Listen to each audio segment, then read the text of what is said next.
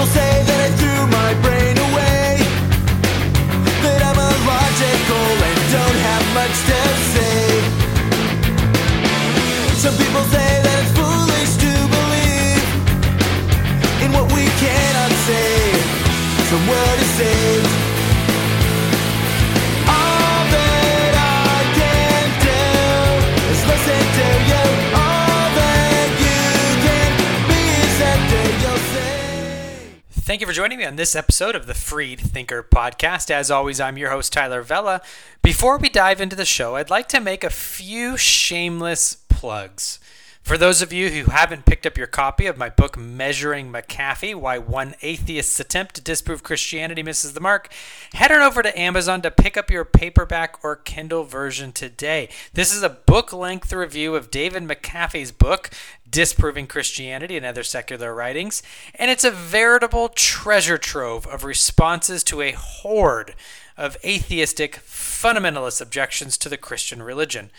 For those of you who have picked up a copy already, please, please write a review on Amazon. The better re- the, the reviews, the higher up on the searches the book shows up. So if you want to share the love, share a review. Now, speaking of reviews, I'd also love some more reviews on iTunes. If you listen uh, to the show on iTunes and would like to help the show have better search result placement, please log into iTunes and review the show.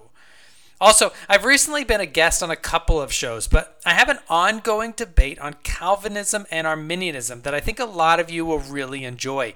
The debate is hosted by Owen Pond of the Ask a Millennial Christian podcast, and the format is actually pretty amazing. I am joined by Sean Cole from the Understanding Christianity podcast to defend the Calvinistic position, and opposing us defending a kind of broad Arminianism are Leighton Flowers of Soteriology one oh one and Braxton Hunter of the Trinity Radio podcast.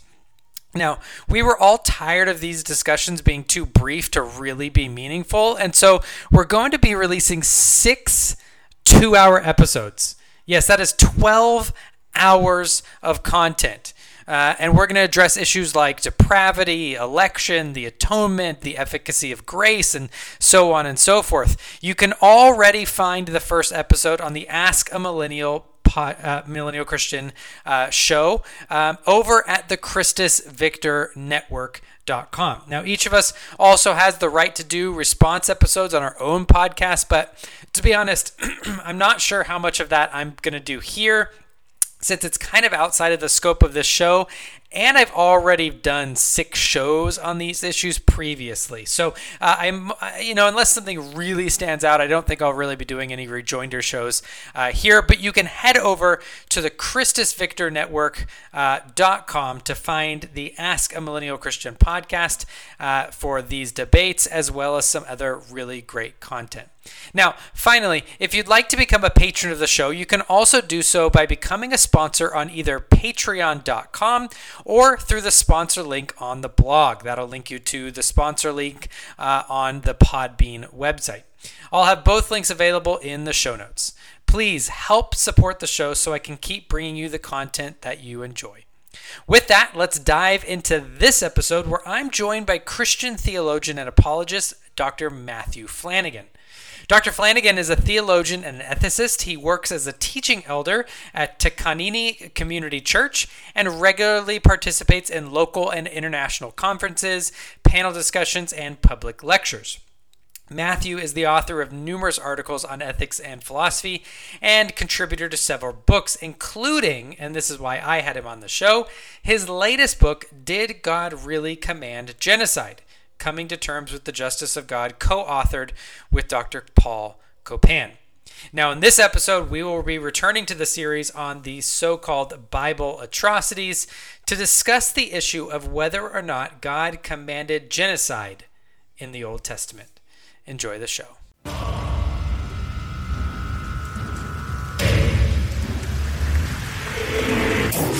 He knows there's no end to his suffering, and that is suffering itself. Just to know that there will never be a time when hell will turn him loose.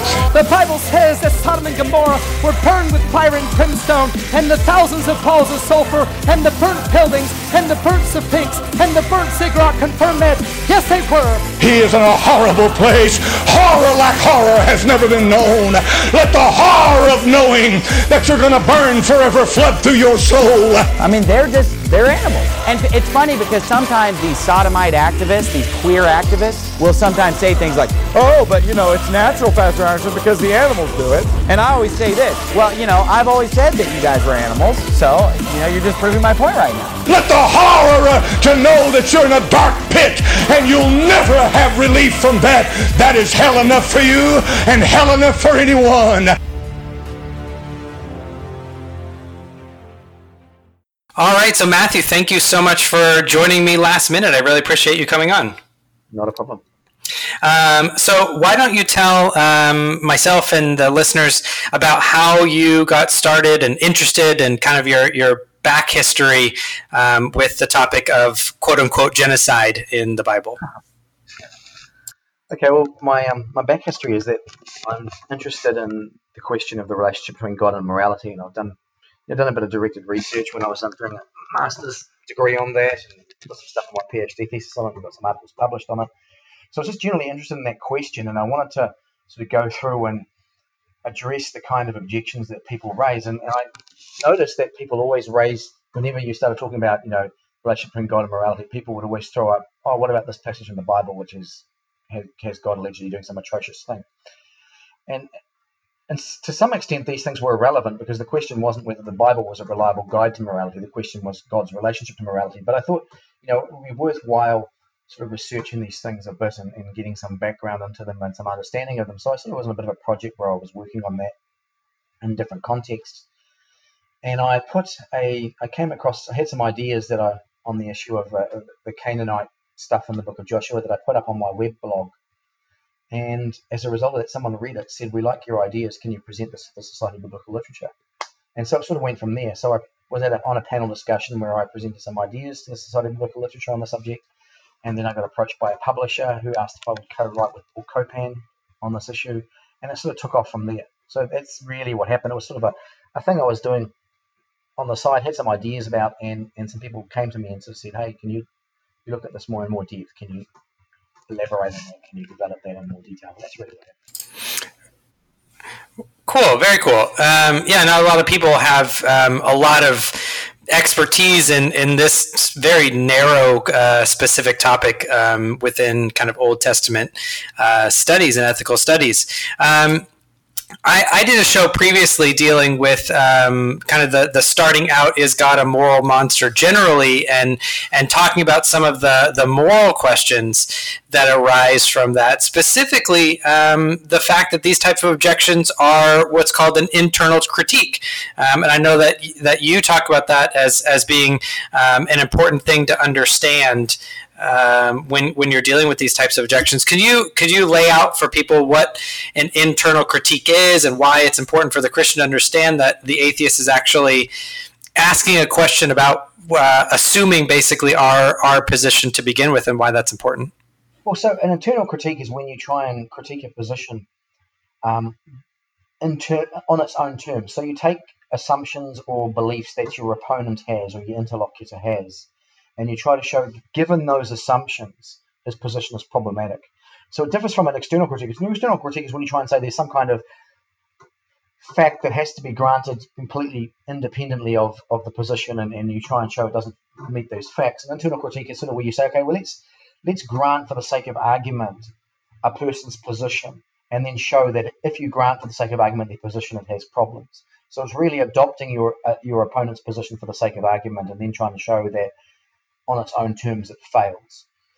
And and the, the reason I think it's important is I think it's often, there's a lot of confusion about this in the way it's discussed. So sometimes people will, you know, it, it, there's there's an easy sort of comeback to to say to a skeptic. So let's say a skeptic says, oh, well, you know, God commanded genocide. You can always turn around and say, well, does that mean you believe in God then? You know, God commanded genocide. How can he command genocide if he doesn't exist and you think he doesn't exist, right? Or if, if, if they say, well, the Bible says God commands genocide, and you say, well, look, yeah, but you don't believe the Bible's true, so why is that a problem, right? And, and you can kind of see how, you know, that, that's an easy answer in the sense that if the skeptic is putting forward, this is what I myself actually think, his position doesn't make any sense. He's he's saying that a God that doesn't exist did something, or he's saying that a, a document that he doesn't believe is reliable says something, well, so what? Um, but the argument has bite if, if the skeptic adopts a different approach. If the skeptic says, well, look, you know, given what you believe, you believe God exists, and you believe that this particular um, document has a certain level of authority, and given those two assumptions, here's this problem. So that's why what I, I think it, it, it, it stops believers being able to give these sort of easy answers. But I think it also constrains the skeptic, and this is another important thing that I see skeptics sometimes don't quite aren't quite consistent with. It means that what the skeptic is doing is asking the Christian in terms of his belief. So if the Christian then turns back and says, well, look, you know, I understand the passage this way and gives an interpretation of the passage, the skeptic can't then turn around and say, well, look, I don't accept that interpretation. You know, I might have, I think it's a load of nonsense, or I, I think it's not true, or what have you. The skeptic has to run with an interpretation um, for the sake of argument in terms of what the Christian believes, because that's how the argument's been set up. It's been set up internally, not externally. If you understand what I'm saying? Yeah. So, I mean, in essence, um, they... One of the, one of the ways that I that I typically come across it is um, I'll point out, well, you know, you're you're making this claim about God being, you know, a moral monster or whatever, but there's these other there's these other concepts within the Bible about God being holy and just, and this concept of sin, and the that sin, no matter how small, is actually deserving of death, and all this uh, and all this kind of thing. And then the skeptic will come back and say, well, well, you know, you're just saying that because you're Christian. I don't I, I don't believe those or any of those are true, and and that's when I point out, well, it doesn't matter if you believe that it's true. You're you're doing an internal critique, and you're saying basically you're saying if God exists and if the Bible happened or the account happened as the Bible says that it happened, right, then God is a moral monster. But if it happened how the Bible said it, you have these other concepts that, that the Christian is allowed to bring into the discussion. You're you're granting it from the get-go. That's right. If, I mean, if, if the assumption, if the person is going to say, well, if I don't believe the Bible, well, then you don't believe that God commanded genocide, right? You don't believe you don't believe any of these things that, that are referred to happen, so they're not, they're not issues, right? They're only is, issues if, if the argument is put in terms of this is what you believe. But then if it's in terms of what I believe, then the question is not the question is not whether it fits the skeptic's understanding of the Bible, it's whether it fits the person who has that particular, those particular assumptions understanding of the Bible. I mean, I got cottoned onto this because there was one thing that I noticed and a lot of sort of rejoinders. There was, a, you know, people would talk about this issue of the Canaanites, but there's all a whole lot of other stuff in the Bible about the Canaanites and the backdrop and the history and the narrative and, and all this sort of stuff. And often when I pointed this out, people would say, "Oh, yes," but of course they would say that anyone who anyone who you know wants to justify genocide is going to say those kinds of things. But then, but then notice what they're doing is they're dismissing an interpretation of the text on the basis that they believe the text is unreliable. Um, But but the whole point of the argument is supposed to be, if you assume for the sake of argument that it's reliable and you assume God exists, then you have this problem. So so once they take that kind of line, they've, they've, they've moved out of what they're doing and they're doing something else. And, and and once they're doing that something else, you can always turn around and say, well, if the, if the, if the background assumption of our discussion, if we're, we're the background assumption of our discussion is that the Bible is unreliable, why is this even a problem in the first place? You know, it's only a problem if you grant the Bible is reliable. So you grant it for the sake of argument and then move from it. Right. Right. Right. Um, so let's go into some of these, uh, some of the passages or some of the, the background. Well, actually, uh, before we do that, um, is there is there a problem um, first and foremost with even even even if we even if we for the sake of argument grant the skeptic's position that there is something uh, morally amiss about these, which I, I don't think either of us are going to grant, but even if we do. Is it proper to call what happens genocide? Is, is is the term genocide when we're talking about the the Canaanites and, and the, the, the conquest of the land, is genocide even an adequate word to describe what's going on? Well, genocide is a is a legal term that was being developed in the sort of mid twentieth century. And, you know, it didn't sort of it didn't really as, as a legal concept exist before then. And the idea of genocide, as I understand it in international law, is that your goal is to Um, destroy an ethnic or religious group. So, so you don't, you know, you're killing a group of people, or you're dispossessing a group of people. But your perp- you have this double intent. On the one hand, your your aim is to harm them, to dispossess them, or to sterilize them, or to, you know, remove them, or whatever from a from an area. But you've you've got a bigger goal. Your bigger goal is to eliminate this ethnic or religious group, and you have to have that double intention. So, simply engaging in mass killing isn't genocide, as the term is understood. You have to engage in a kind of mass killing with the intention of wiping out um, this entire group. And, and as I understand it in the case law, you know, the, the, the law sort of says you must intend to wipe them out in whole or in part. But when it means in part, it means a substantial part that's likely to affect the whole. So if you killed off every female in a group, for example, you haven't killed off every member, but obviously killing off every female is going to long-term destroy the entire group, right? Because they're not going to give birth or, or that sort of thing. So so it, it has to be this intention to wipe out the entire group, and it has to be an intention to wipe out the group physically, not just things like cultural assimilation, because when you think about it, there are ethnic groups and cultural groups and religious groups which come and go throughout history all the time. You know, if... um. If if I go out and try and persuade a particular religious sect to give up its religious beliefs, and every member of that sect gives up its belief, I've eliminated that religious group from the world, right? But that's not genocide, because I haven't tried to physically destroy them. So there has to be these. There has to be this. It's not enough to have a mass killing or a dispossession or something like that. It has to be done with this specific intent to wipe out the entire ethnic group, right? Uh, and I think that's where classifying it as genocide isn't as straightforward as a lot of skeptics seem to think it is, because they have to establish that the texts really intend to say that the purpose of this is to wipe out physically this ethnic group. And I don't think that when you read the text carefully or closely, it, it, it does that. I mean, there are passages which suggest that if you read them on the face of it, but I think when you read the text in terms of its broader genre, in terms of the context it occurs in, you read all the texts on the question, I don't think that's what's going on in the text. So you you, you might have a mass killing of some sort, um, but you don't have, you probably don't meet the threshold for what is called genocide. Right.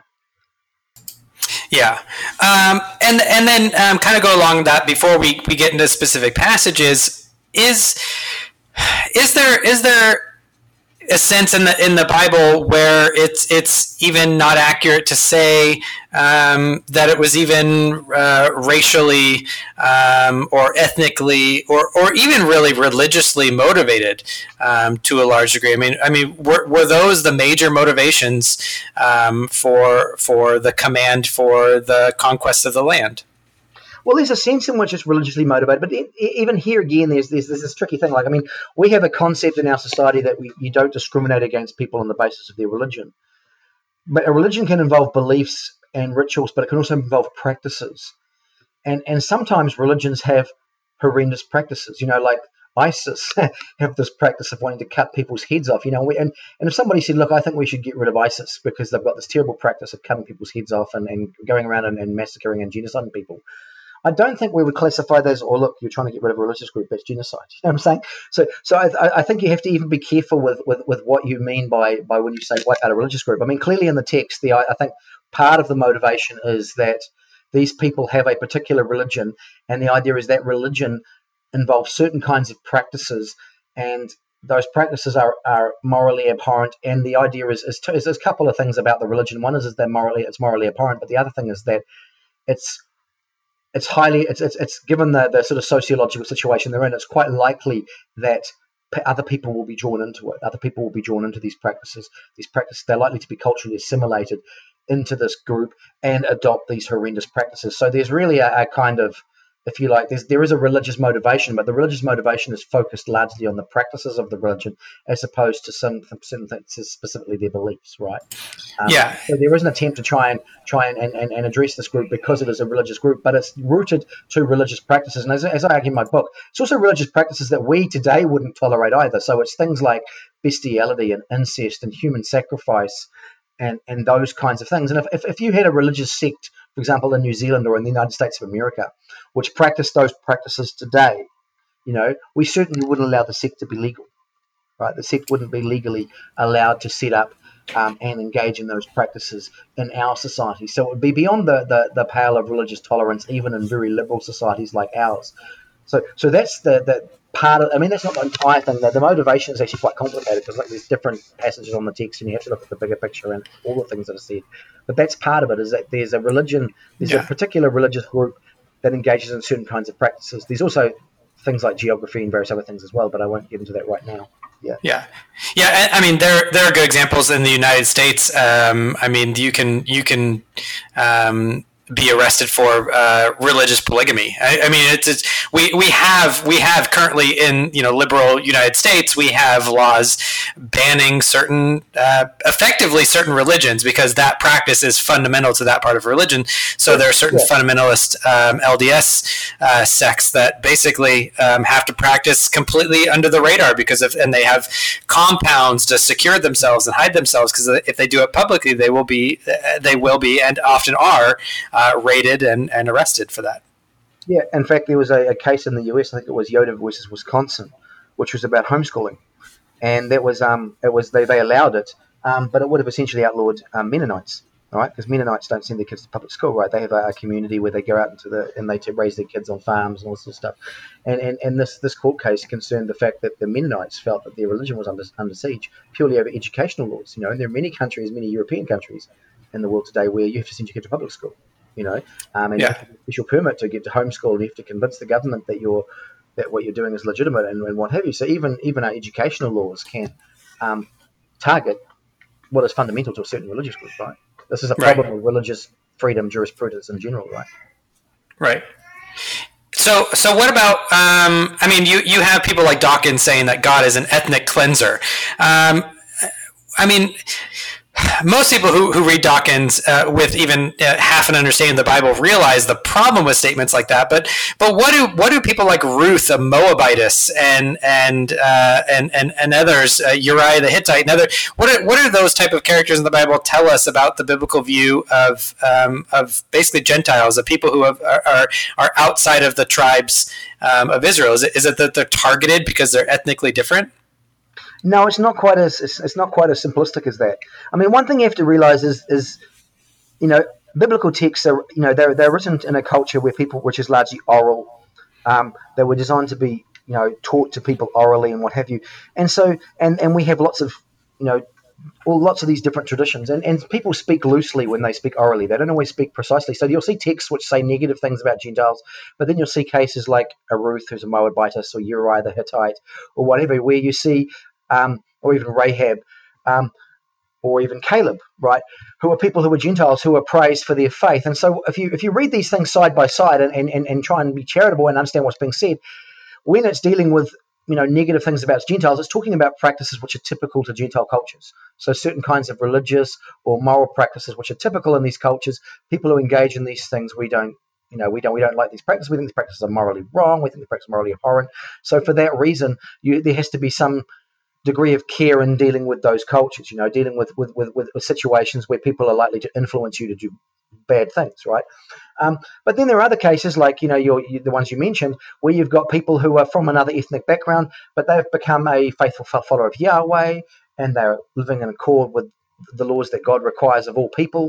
Um, and these people are commended as faithful. So, so if you read it carefully, what's really going on is it's not ethnicity per se that is the problem. It is what the ethnic person does, how they, the kind of practices they engage in, the kind of moral and, and, and, and practices they engage, engage in, and so on. And it is just a fact of the world that sometimes cultures have practices which, um, you know, sometimes ethnic groups become part of a culture which is distinctive to that ethnic group. And sometimes there are practices in those cultures which um, are worthy of critique. I mean, if you look back on Western history, we've had practices like dueling, um, which the Western upper classes used to do. When someone insulted them, they would have a sword fight to the death. You know, we used to have the practice of race-based slavery in certain parts of, of, of, of the British Empire, um, and, and so on. You know, and we and that was part of our uh, those those were cultural practices we had which we had to reform because our culture was bad in that respect, right? And that's what's really going on here is, is that there are, there are these nations around Israel. They have distinctive religious and moral practices which the um, the Bible is critiquing, and so. Generally, a person who's part of this culture engages in those practices, but the Bible does recognize there are exceptions to this. Yeah, I've I've always found it interesting that the basically the the three of the four women um, who are mentioned in the genealogy of Jesus are Gentiles. I mean, you have Correct. Tamar, yeah. Ruth, yeah. and Bathsheba. And Yeah, in fact, I mean, this is this is the the, the point you see in, in, in the genealogy of Jesus. You've seen these women who were. Um, if you like, Gentiles, but they, you know, they were commenced. So, so Rahab is a situation where there's a woman who is a, a, a Gentile, um, But she has faith. She realizes she realizes that Yahweh is God, and she realizes that Yahweh has given the land to these people. So she has faith in Yahweh, right? And the story of Ruth is a situation. It's very interesting. The story of um, Ruth is, is written during the Judges period, where Israel is off the rails, big time, right? And so these people have left Israel because of all the, the problems that are in Israel, and they've moved to Moab, and they get married and what have you. And Ruth moves back, and she says, your God will be my God, and she becomes a faithful follower of Yahweh, right? So so this is the point, is that if a person is a, another ethnicity, if they, you know, serve God faithfully, the Bible considers them to be on par with an Israelite. And the converse is also true. If an Israelite begins behaving, you know, engaging in human sacrifice, performing incest, this sort of stuff, these kinds of cultural practices, which were being um, typical of some of the Gentile nations around Israel at the time, then God considers them to be apostate, right? He considers them to, to have done something really bad, and, and, and essentially adopts the same sort of standard towards them. So again, it's not ethnicity per se. Part of the problem is that we in our culture draw a sharp distinction between a person's race and a person's religion. Um, and we have, you know, in, in a country like the United States of America or New Zealand, we have large numbers of different people from different religions in the same country, in the same nation, and we have this kind of, you know, broad citizenship, which is pluralistic. But many ancient societies weren't like this. People who lived in a particular country, they had the same religion, they had the same moral practices, and so on. And so if you identified someone as being from this ethnic group, you knew they were also from this religious group and so on. And, and, and, and so those things aren't in common language teased out. So you have to look at what the author is really getting at. And I think often what he's getting at is not their race, not their genetics or their skin colour or their parentage, but the fact that there's certain religious or moral practices that this person engages in, which is typical of their culture. I mean, you see this today sometimes with, with the whole debate about Islam. See, I've often heard people say things like, you know, they use this word Islamophobia, and the idea is Islamophobia is a form of racism. And see, I don't, well, I mean, I think people can be prejudiced against Muslims. There's no, no question in my mind that quite possible for people to prejudice against Muslims, but that's a prejudice against a religion, not against a race. You know, Islam is not a racial group. It just happens to be true that um, this group dominates in a certain part of the world. In the, in the Middle East, vast majority of people are Muslim, um, and that and that's tied up with their culture and what have you. But if you if you're opposed to Islam, you're opposed to a religious group. You know, and and, and opposition to a religion is not the same thing as opposition to a racial group. You know. Race in and of itself, having a particular skin colour, is morally irrelevant. That doesn't seem to have any bearing on, on anything that's morally relevant. But, you know, your fundamental beliefs and values and what you do as a result of your values is very much what morality is about. So so I so I think that even though you can be prejudiced against a person's religion in certain kinds of ways, I think they're a very, very different situation to, to say, oh, I disagree with this person here because of their religion and I disagree with this person here because of their race. I think they're just quite different. different issues.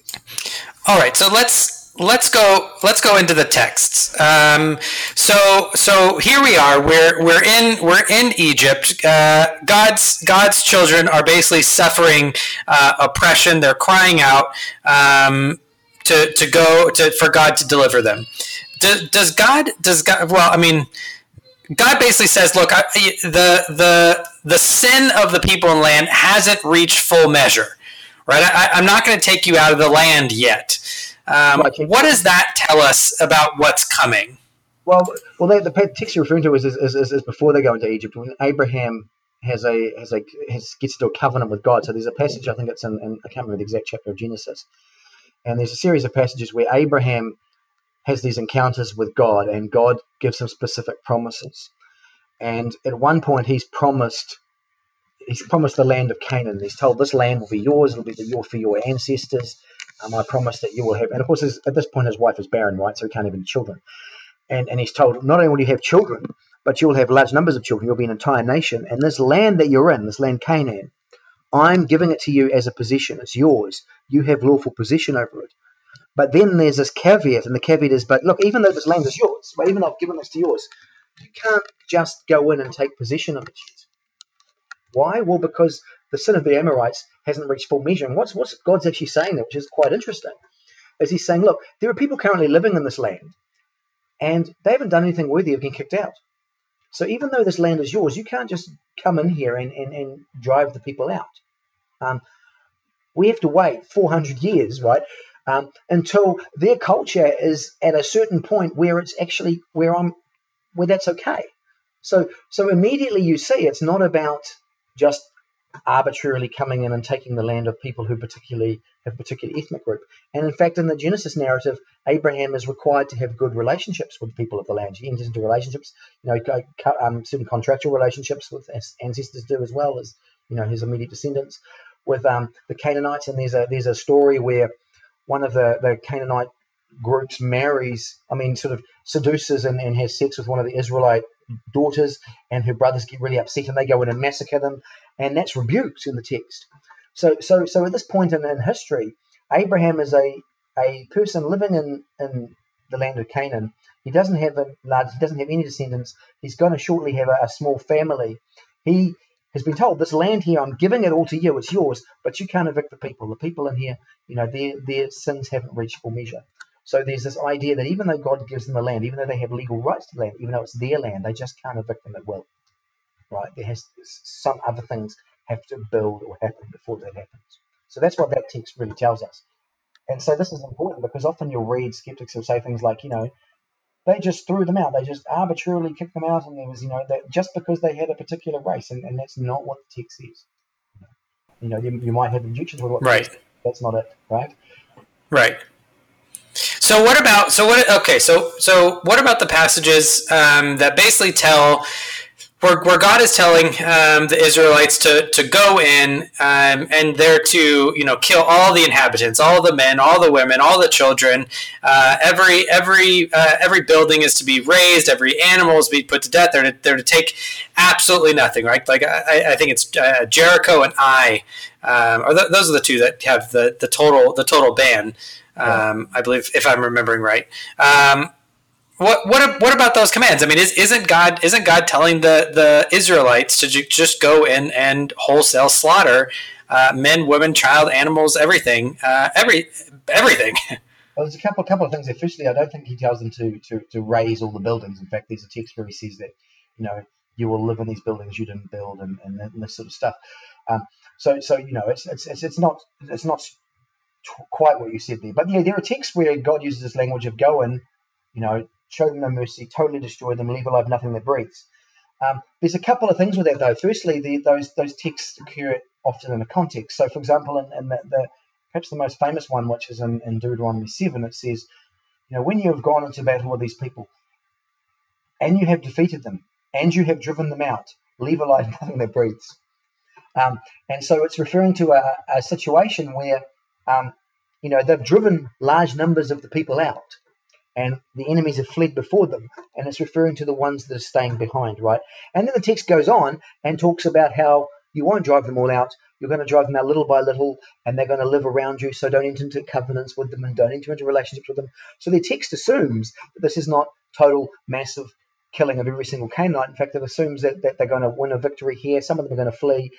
And so it's actually much more limited if you look at contextually. Now, yes, it is involving the killing of non-combatants, and I think that raises a moral problem, but it's not when you read it in context, the idea that they to just absolutely slaughter every single Canaan. The idea seems to be that they go into a, and the idea is that they, they, they're, they're gaining possession of this land, and the, the, the idea is the inhabitants that are in that land must leave. They must all go. They're not to sort of, they're not sort of supposed sort of to set up living amongst them, where these where, where they are sort of like a, a sub community of this of this bigger nation. So when they take over an area, the people are supposed to leave. They're supposed to um, those people are supposed to go.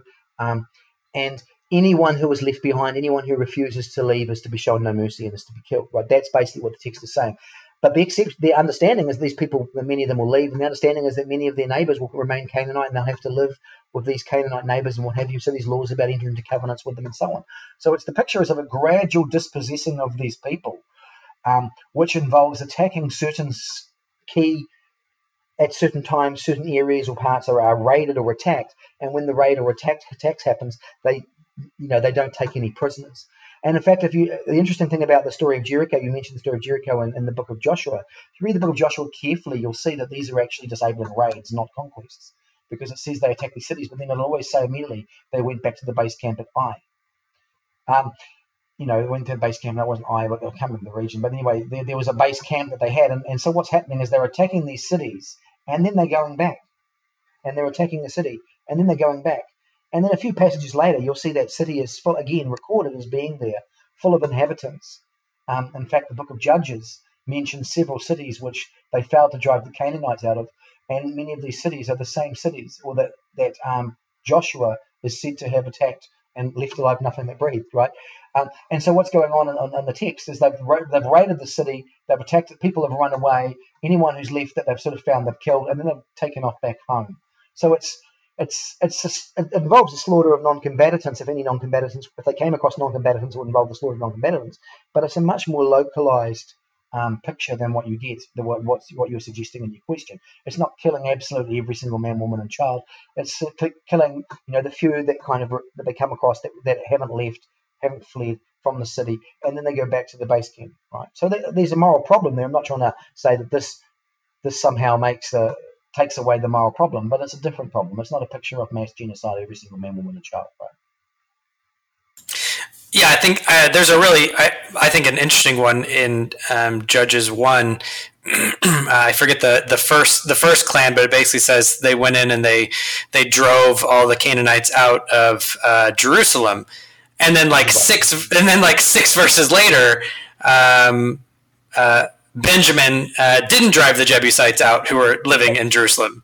Um, and, and, yeah, and part of this is part of this. I mean, part of what, one of the things I guess I got a lot of a lot of people seem to get get pay a bit of attention to my work on. I don't know why, because I wasn't. I don't think I was saying anything terribly terribly novel.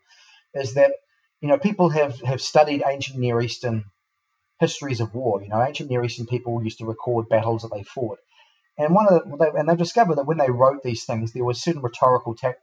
techniques that were used in writing them, which are standard across, you know, um, Syrian, Egyptian, Hittite, and Israelite. Um, you know, the way they wrote the text, there's a very there's a similar kind of rhetorical lit- literary way of writing them, and one of them involves pervasive hyperbole. So whenever these people write about battles, they use this language of, you know, we just totally slaughtered everyone, we left alive no one that breathed. This sort of language is used. It's a common literary trope in these writings, and it's a hyperbole, right? It's well known that it's a hyperbole, that the people who were saying this weren't intending to say that they killed every single man, woman, and child in these areas, right? They were they were speaking loosely, a little bit like the way we might speak loosely, you know. When we today sometimes use similar kind of rhetoric when we, we watch a sporting team and we say, oh, this team slaughtered another team, right? Or we, we say, I say to my wife, oh, look, I've told you a thousand times not to do this, or something like this. Or I say to my kids, I've told you a thousand times to clean your rooms. I've actually told them a thousand times, right?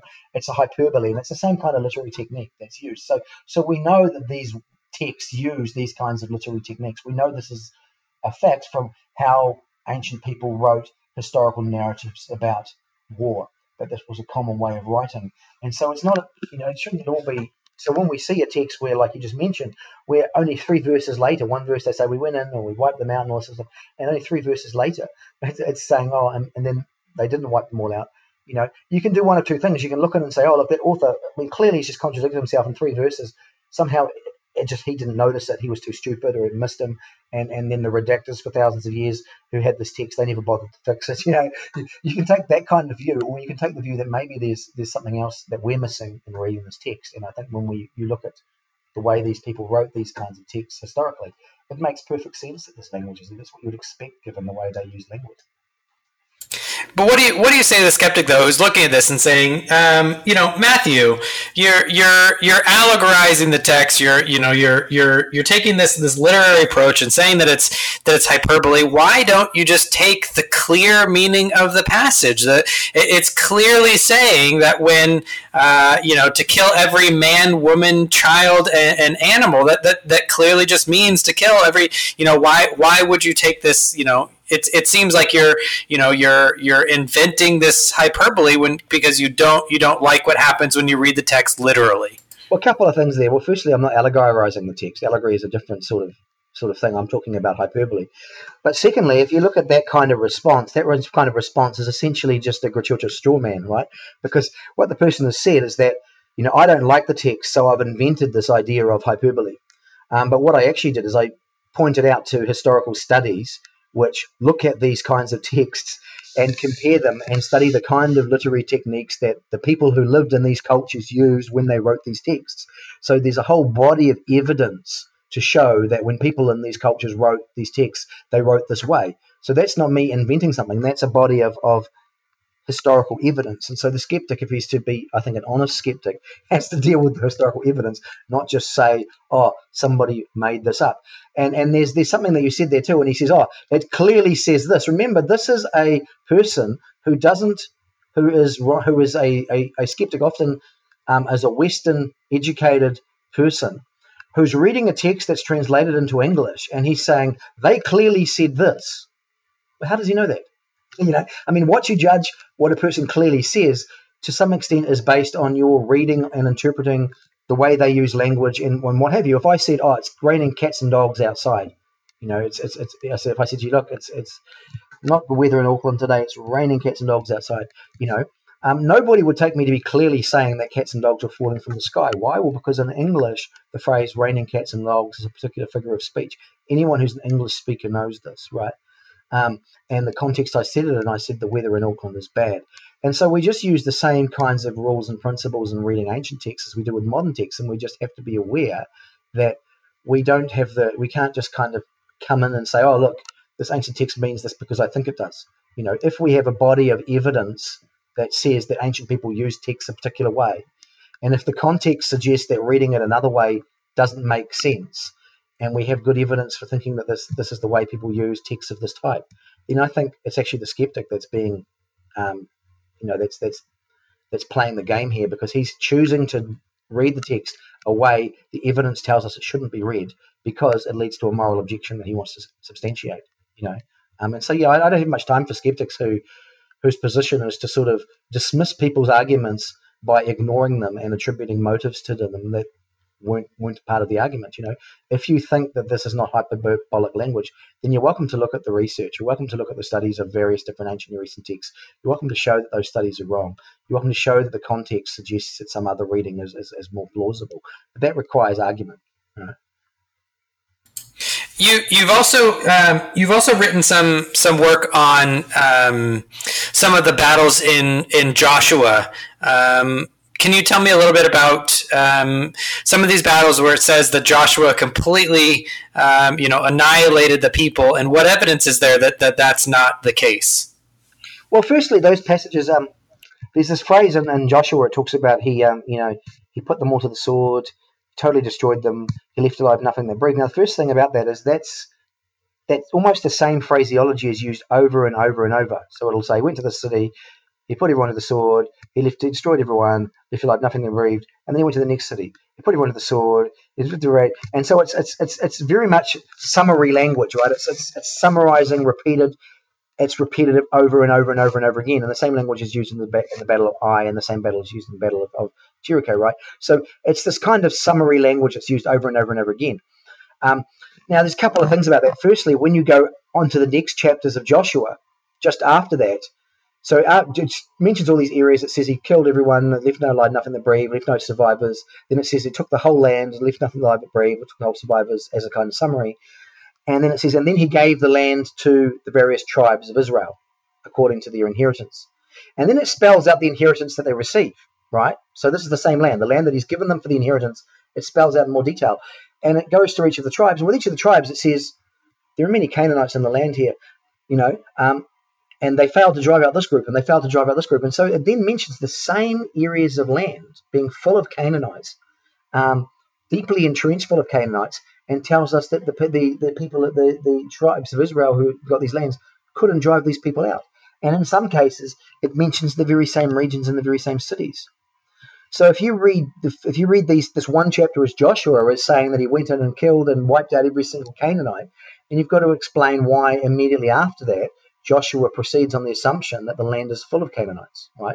So you can take that reading, but then you're forcing the, the person who's created this text into its final form of juxtaposing two blatantly, obviously contradictory things right next to one another. And, you know, you've got to ask why uh, an author would do that. If, you know, authors, you, you know, we in times we miss things and we can we can you know make miss speeches and what have you and slip up the speech, but generally we don't you don't generally write a text that blatantly incoherent unless something else is going on.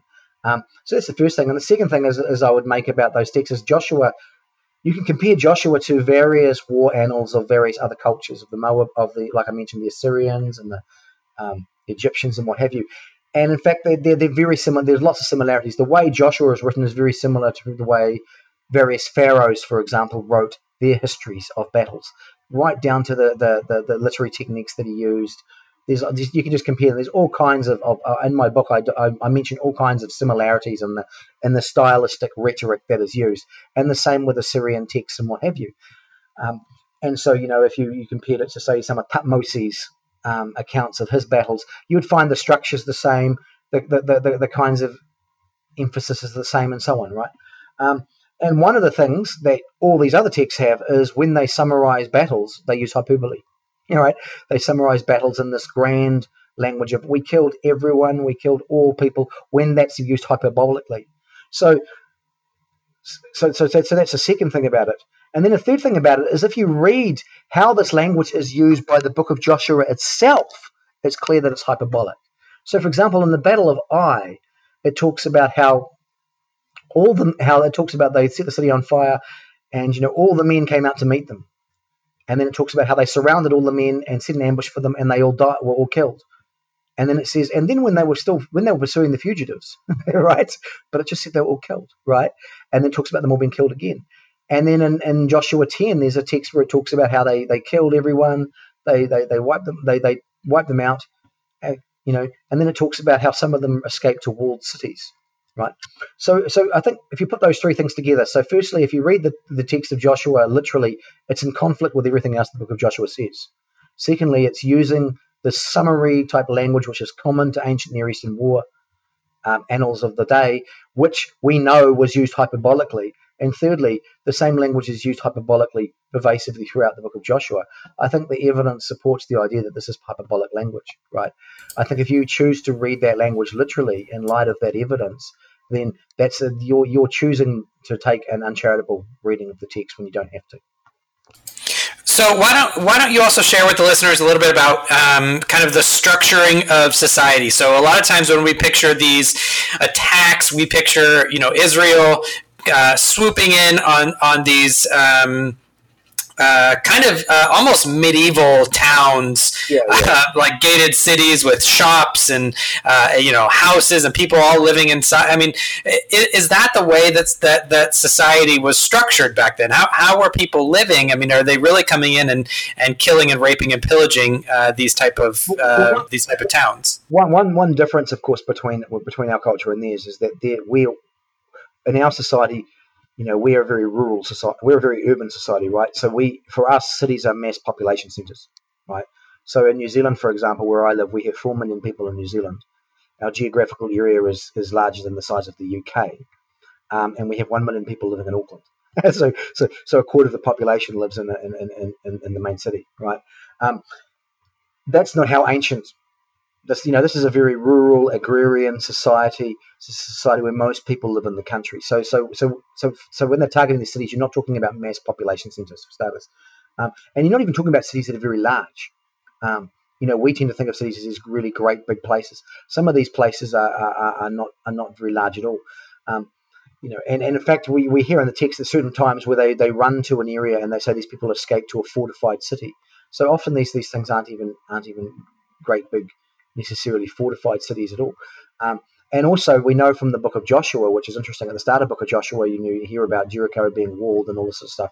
It mentions that it was walled, and that's actually a particular issue in the text because they don't have siege equipment to bring the walls down. You'll remember there has to be a miracle, miraculous intervention to bring the walls down. Um, you know, um, you know when, when, when you sort of hear the story, Rahab mentions that the people are on high alert and have known for some time the Israelites are coming, right? And so, and so they've locked up, and they're, they're looking for spies and what have you. So this is a situation where you know, vast either any even most of the people who were in the area would have fled, would have been gone, would be out of there by this situation. And in fact, the text mentions this. It talks about the, the fear of God going before them and God sending a hornet before them to drive them out and so on, right? So, so what you've got is a situation where you you have small sort of town centres. They're not major population centres. They're not full of large numbers of people of sort of people holding out against the Israelites that are coming.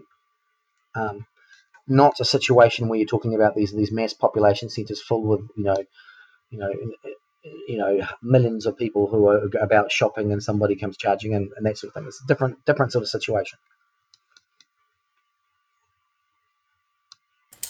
Yeah, I think um, what was what was interesting, um, I, I remember reading, I think it was Jericho, they they did an estimate, it was something like four to six acres. Like the entire yeah, the yeah. entire city was like four to six acres, which is like smaller than your average American mall. Yeah, yeah, it, you're, not, you're just, not talking about it. Yeah, yeah. So part of the problem, this is part of the problem too, is of course is is when you when you read something, a text, often you have in your mind a, a kind of mental picture of what's going on. I remember, you know, years ago I was reading a book in English when I was in high school, and it was and, and It was a it was a famous New Zealand sort of literary novel. It was a famous sort of New Zealand biography, and this girl in this biography kept mentioning her mother, and then at some point later on in the book, it mentioned her mother's fat legs. And I remember being jarred by that because the whole time when I'd imagined her mother, when I was reading the book, I'd imagined her as thin. you know, you know this this sort of thing.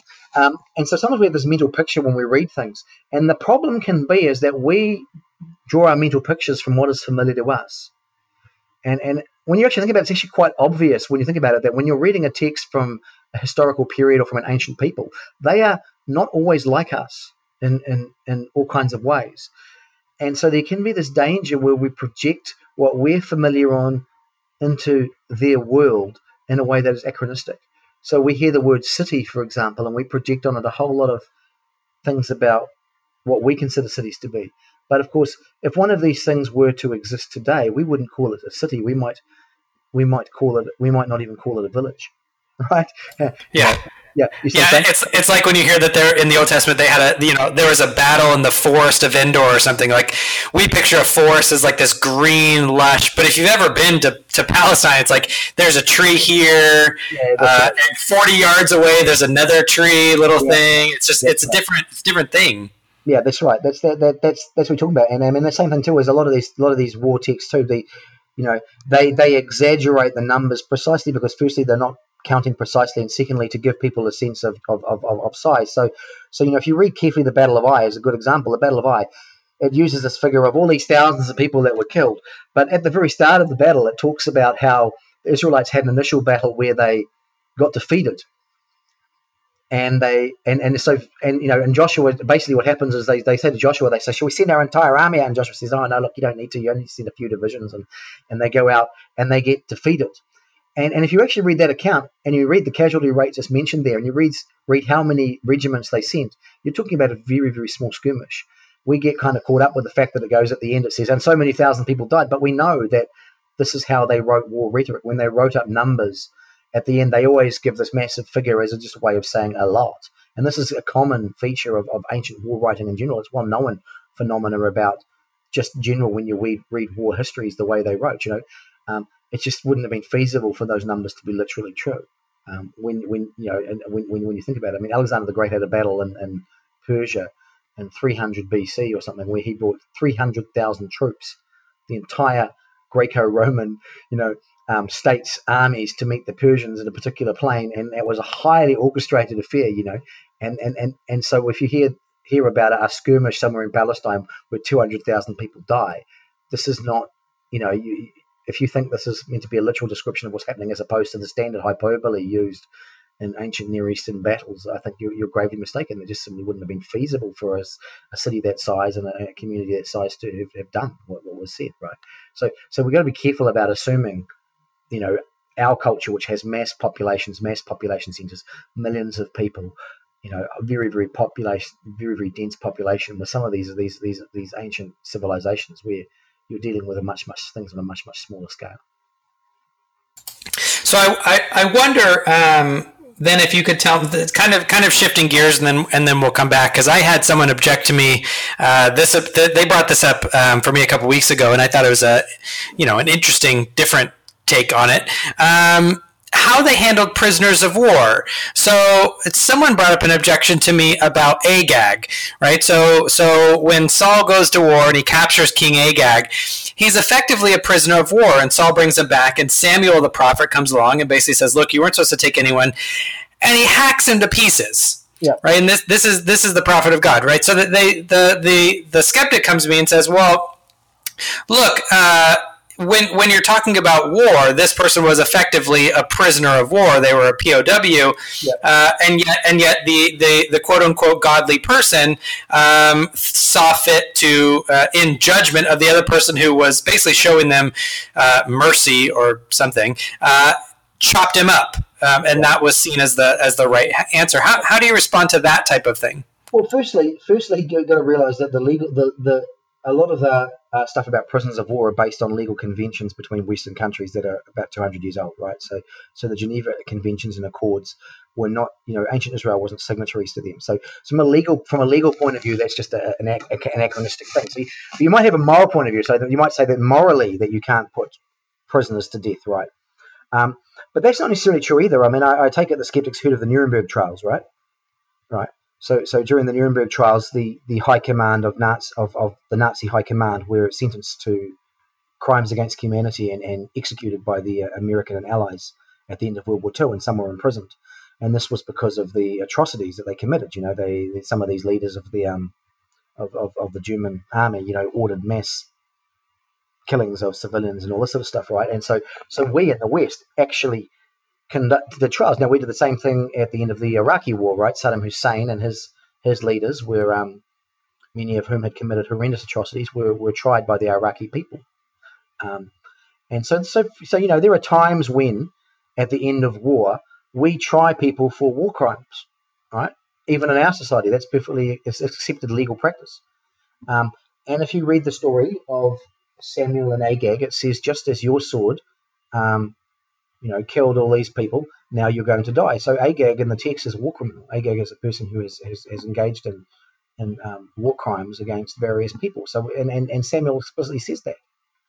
So so so you know it's it's it's it, firstly they're they're assuming this kind of, you know, Geneva Convention, Geneva Accord legal situation which didn't exist back there, and then they're assuming a moral principle which actually isn't correct in terms of how we ourselves view the situation. We don't actually think ourselves that, you know, at the end of wartime hostilities, it's always wrong to try and execute people who have com- leaders from the other side who have done terrible atrocities. You know, um, we we we we we often allow people who have committed war crimes to face um, tribunals of certain sorts and, and, and face justice. Um, so yeah, but I mean the prison of war thing. I mean, as like I said, that's a, that's a legal convention. It's based on um, certain moral principles about non-combatant immunity. Um, and I think it's generally correct that if a person puts their hands up in a, in a wartime situation, you know, that makes them immune to violence because they're no longer a combatant. But this isn't a situation like that. This is a, this is a situation which is, is different in many respects. In one respect, there's a person that's been captured. He's a war criminal. He's committed various crimes, and Samuel points that out. What do you do then with with the objection um, that okay let let's let's let's for the sake of argument grant that um, that you're right, that these are hyperbolic passages, that Israel didn't go on kind of a wholesale uh, rampage killing men, women, and children um, at this period though. Um, men of fighting age basically would have been the army, right? You didn't have you didn't have a standing army um, for these smaller kind of uh, city-state nations like you might have had a professional army, um, yeah. uh, you know, of, of the Assyrians or something like that. Um, what do you do then with, okay, well, they, they killed all the men of fighting age, so what they did was they created a... Um, a socioeconomic populace of orphans and widows. Um, so, so even if they didn't, even if they didn't kill the, the wives and the children, um, it was still an immoral act because uh, you're create, you're basically creating uh, this whole uh, dis uh, dislocated um, uh, group of orphans and widows in a time period of history where basically to be an orphan and a widow uh, out in the wild was to just be susceptible to other people to rape and pillage and kill and I, sell into slavery. I just, I just think again, that's just, just reading into the text a picture that's not there. The picture you're assuming is that, you know, Israel went to war and they killed all the men in the country. They killed all or, or vast majority of men in the Canaanite nation during these battles, and um, and left, you know, a nation of orphans. But that's not, I just don't think that's what the text says. You know, I mean, like I said, these are small-scale skirmishes written up with, with, with war rhetoric, you know. Um, Israel was a tiny nation that went in to a, a, a, the Canaanite nations outnumbered them immensely. And they go into a small, in the book of Joshua, they actually occupy a small, tiny strip of Canaan. And they run some raids against their neighbors. And they win some military victories, you know, against some some sort of centres nearby, some small cities nearby, and you know, and those people in those centres immediately are driven out and they go home. And then the text talks about how those areas remained heavily populated, and the Israelites couldn't drive them out. And over the next many generations, um, the Canaanites are still there, um, living there, and so they're told to not enter certain kind of covenants with them and not to intermingle with them, and they're told they'll be driven out slowly, and that God's not going to drive them out all at once, and all this sort of thing. So it's not the picture. You know, people have this picture of of, of the book of Joshua as, as teaching this kind of all-embrace of conquest, where Israel came in and they wiped out every single Canaanite and they took possession of the land. But that's simply not what the book of Joshua says. The book of Joshua says they crossed the river, they set up a base camp in a particular area, they ran a campaign up north where they had, had raided various cities and then returned home. They ran a campaign up south where they raided various cities when they went back home. And then Joshua said, I give you your inheritance, take these pieces of land. And they're occupied land. They're land occupied by Canaanites. And it says that the tribes, most of the tribes, had real trouble trying to drive them out. And in the Judges period after the death of Joshua, it says they didn't drive them out. And in fact, they, God ends up saying, well, look, you know, you're not you're not obeying me. I'm not going to drive them out. They're going to stay there. So so the, the person who says that, I think, just hasn't read the text carefully, because that's not what the text says. Like, the text doesn't have this picture of killing every single man, woman, and child, every single man that exists in Canaan and leaving all the Canaanite women. You know, I, I don't think they killed many at all. I think they, they probably didn't even kill the vast majority. They probably may not even killed a minority. I mean, a, a substantive minority. Right. So uh, kind of my, my last, um, it's not really a question, um, more of something that I've always found uh, interesting, and that I, I I would love to hear your, your thoughts on. Um, I, I, I'm always fascinated by um, literary development within within the Old Testament. Um, not even this, I mean, literary development, but but historical development in, in, in redemptive history, um, and how so often um God, God basically foreshadows something to Israel that Israel's going to have to have to itself go through, uh, or something that's going to then be later judgment. So, so you know, a, an example is Sodom and Gomorrah.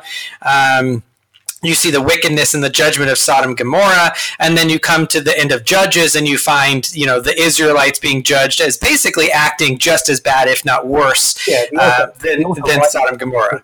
It's like the, the story of, I mean, I would I would argue that the story of Judges, the, the narrator of that incident in the book of Judges, has deliberately narrated the incident so that it sounds like the story of Sodom and Gomorrah. And he's Correct. Doing that for, he's doing that for a, a point, to point out to his hearers, probably not readers, hearers, um, that Israel have become like Sodom and Gomorrah, you know.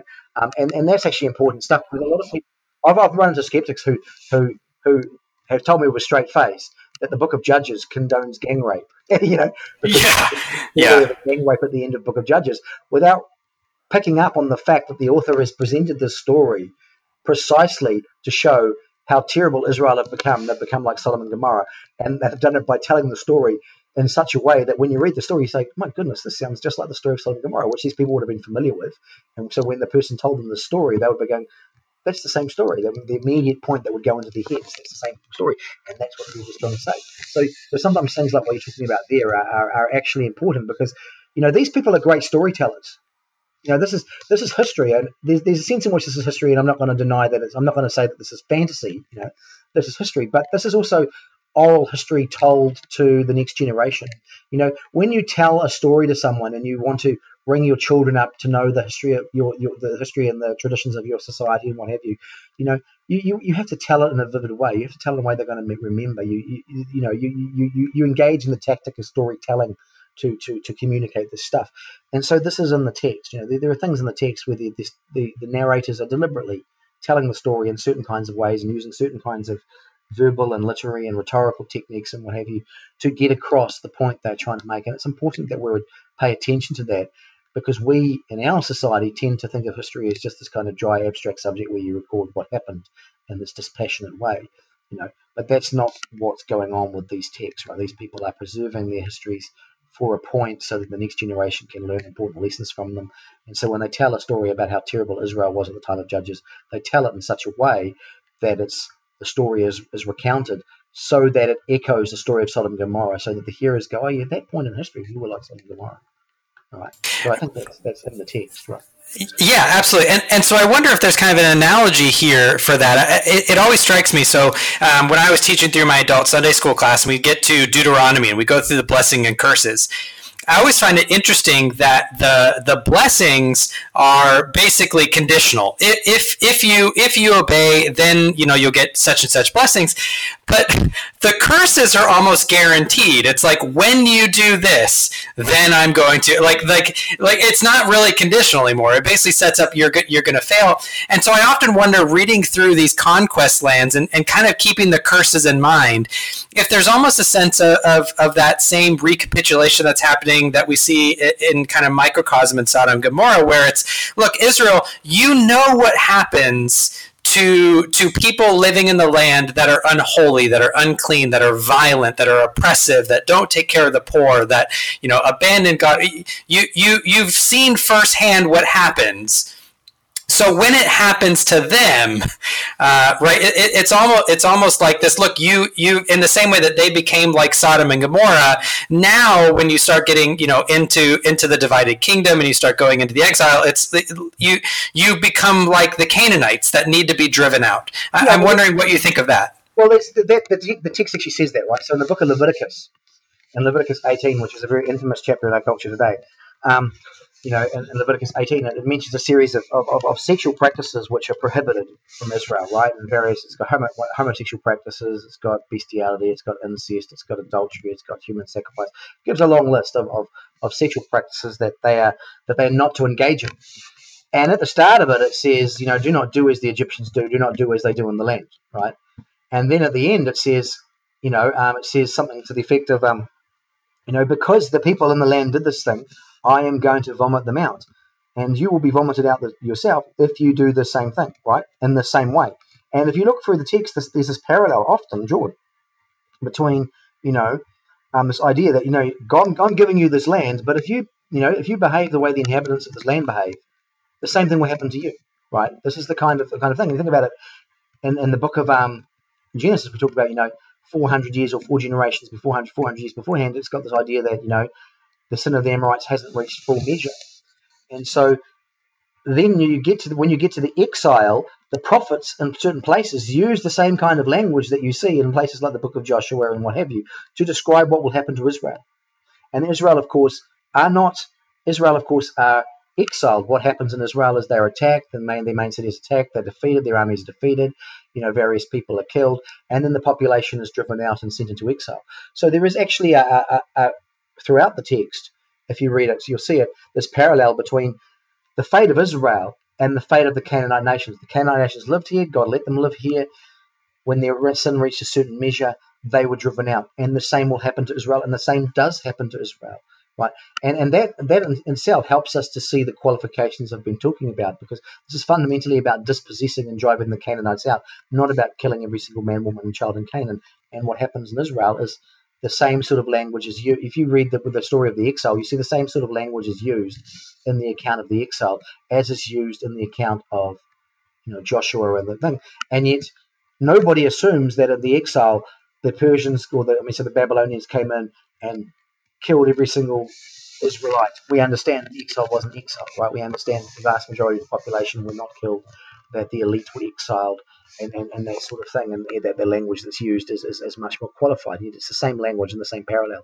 So I think there is this kind of, and that goes back to the what point we started with at the interview. We're talking about, you know, whether this is an, an ethnic thing, you know, God prefers this race and not this race. Well, what you see is that the same standards are applied. If this race behaves this way, if this, if they take possession of the land, and after you know, hundreds of years, they still are using, they, they're still behaving in this way, they're doing these sorts of things, they've been doing them for, without repentance for hundreds and hundreds and hundreds of years, then God will evict them in the same way that he evicted the others, right? That's the that's what the text says. It says it over and over again. So there's this kind of parody going on there. If we understand that all of Scripture points us in the Old Testament is driving us towards Christ, how how is this um, moving that redemptive um, redemptive history along? How is it how is it pointing us towards towards our Savior? Right. Well, we well firstly, we've got to be a little bit careful about how you understand that. I wouldn't I wouldn't want to read every single passage, and I wouldn't want to try and read every single passage in the Old Testament as trying to teach something specific about Christ. I think that's not necessarily what's going on in the text. But I mean, the, the, there's, there's a point to this, right? Abraham has, if you think about the the, the, the big picture here, Abraham has been given this promise. Um, so at the end of the story of Abraham in Genesis eleven, um, you've got the Tower of Babel in Genesis ten, and all the nations have been scattered. And the nations have united together, this place called Babel, in defiance of God, in rebellion of God, rebellion of God. You know, they've come together when God told you to get them to go out and, and, and you know, move across the earth and, and possess it and what have you. And, and they've come together, and they're all in defiance to, to, to build this this thing to heaven, and it's, it's rebellion. And God scatters them and confuses them, right? And immediately after that, he calls Abraham and he says, "Through you, all nations will be blessed. Through your descendants, all nations." So he says, so so really there's this kind of situation that the world is in this mess. The, the nations are divided and they're in rebellion against God. And he calls this person Abraham and he says, through you and your offspring, the, um, the nations are going to be blessed. You know, so the goal is to bring the entire world together again, to, to, to heal this, this problem. And then there's the narrative of how this promise of God is worked out gradually over hundreds of years. And part of that promise is that they will possess this land. Right, so they possess this land. They're going to come into this land. They're going to form this nation, um, and, and and and then out of this nation will come this person Christ, and this person Christ will be ultimately the person through whom this whole reconciliation occurs. And so this the story of of of of the conquest is really this tiny little slice of that story, whereby they have to come into this land and they have to establish this new community that is going to be the community. Um, that's going to bring about this redemption of the world, and it sort of fits in there. Um, and so it's, it's you know, it's not, it's, it, it's, it's, it's part of this sort of thing is that they have to, that this is, this is what's going on, is that they're trying to establish this community. So here's this land that's been given to Israel for the purpose of bringing about a community that can bring the restoration of the entire world. And there's this group of people trespassing on it who are, um, you know, not the legal owners. They've been trespassing for four hundred years. And they've been engaging in this terrible unrepentant behaviour. And the problem is, is they, they can't just come in and live amongst these people because they are these these people are massively more populous than they are, and so they will be assimilated. They will end up adopting these practices themselves, and that's why they they had to drive them out, right? Um, so in the, in the New Testament era, you, you you don't have the same kind of picture. You don't have that there's this land that the church is going to own, and, and the church is going to set up this geographical country, and this country will be the church, and, and through this country, the, the world will be blessed. The church doesn't function that way. The church is, is spread across the globe in pluralistic societies in very, very different ways. But there are there is some continuity and and, and principles in the sense that, you know, there are certain kinds of practices, religious practices, that we should not allow to occur in our communities, our religious communities. You know, we shouldn't tolerate incest and human sacrifice and this sort of thing. And a person engage, and if we're in a community that's like that, and people are going to engage in that without repentance, we should um, try and not be. You know, we should remove ourselves, remove people like that from our communities, and you know, not you know, not, not allow them to, to be part of our community, and and we should avoid influences that are that are difficult like this. But that's something all you could press morally from the text in the New Testament. I don't think you can press any idea that we can go out and kill unbelievers today, because it was it was talking about a particular historical context where they were commanded to do this in light of this broader narrative, which isn't applicable to us today, right? And I think anyone who reads the New Testament and understands the Bible as a whole document knows this. You know, I, I don't know of any serious religious tradition that has held that these passages are come somehow models for us to go out and kill, you know, non-believers today. You know, this was about the land of Israel. It was about Israel at its founding period, about the embryonic Israel nation, Israelite nation getting up to go down the track where Israel fulfills the purpose it does. It brings about the Messiah, and the Messiah is now bringing about the blessing of the world. And he's creating a new Israel, a new community, which isn't based on geography in this sort of way, and it's the community that will use evangelism to bring about the blessing of the world, right? So so when you look back at it that way, you understand that you, there's no warrant in this for believers today picking up guns and, and behaving like ISIS or anything like that. Anyone who says that, I think, just doesn't understand the the, the broad biblical narrative. They picked, they picked the Bible up and just pulled a passage out of the Bible, a particular part of the Bible, and and, and, and have this kind of strange view that if you pull something from one part of the Bible, it's giving an instruction about what to do today, which I just think is not a correct way to read the Bible. I agree. Um, so thank you very much for coming on, Matthew. Um, if you could give any recommendations for where people could find information about um, you or any research on this topic, if you have any recommendations. I just read the book me and Paul Copan wrote, which is, um, you know, Did God Really Command Genocide? Um, I think it's available on Amazon. Um, but yeah, and, and there's also my website, w w w dot m n m dot org dot n z, where I've got some of the things I've written up, links to the, the books, books and articles I've written up there, but also general stuff about my dissertation. I've actually written about a lot of other things as well, so so on my website I've got little samples of things I've written about. Awesome. Well, again, thank you so much for joining me. Not a problem. All the best. So thank you again for joining me on this episode of the Freed Thinker podcast. As always, if you have any questions, comments, concerns, commendations, or condemnations, feel free to email me at freedthinkerpodcast at gmail dot com, visit the blog at freedthinkerpodcast dot blogspot dot com, or probably the best way would be to find your way over to the Freed Thinker Podcast Facebook group and dive into one of the discussions. As always, you can support the show on patreon dot com or by becoming a sponsor on the Podbean uh, thread page. Now, I hope you all enjoyed the show. Good night, and God bless.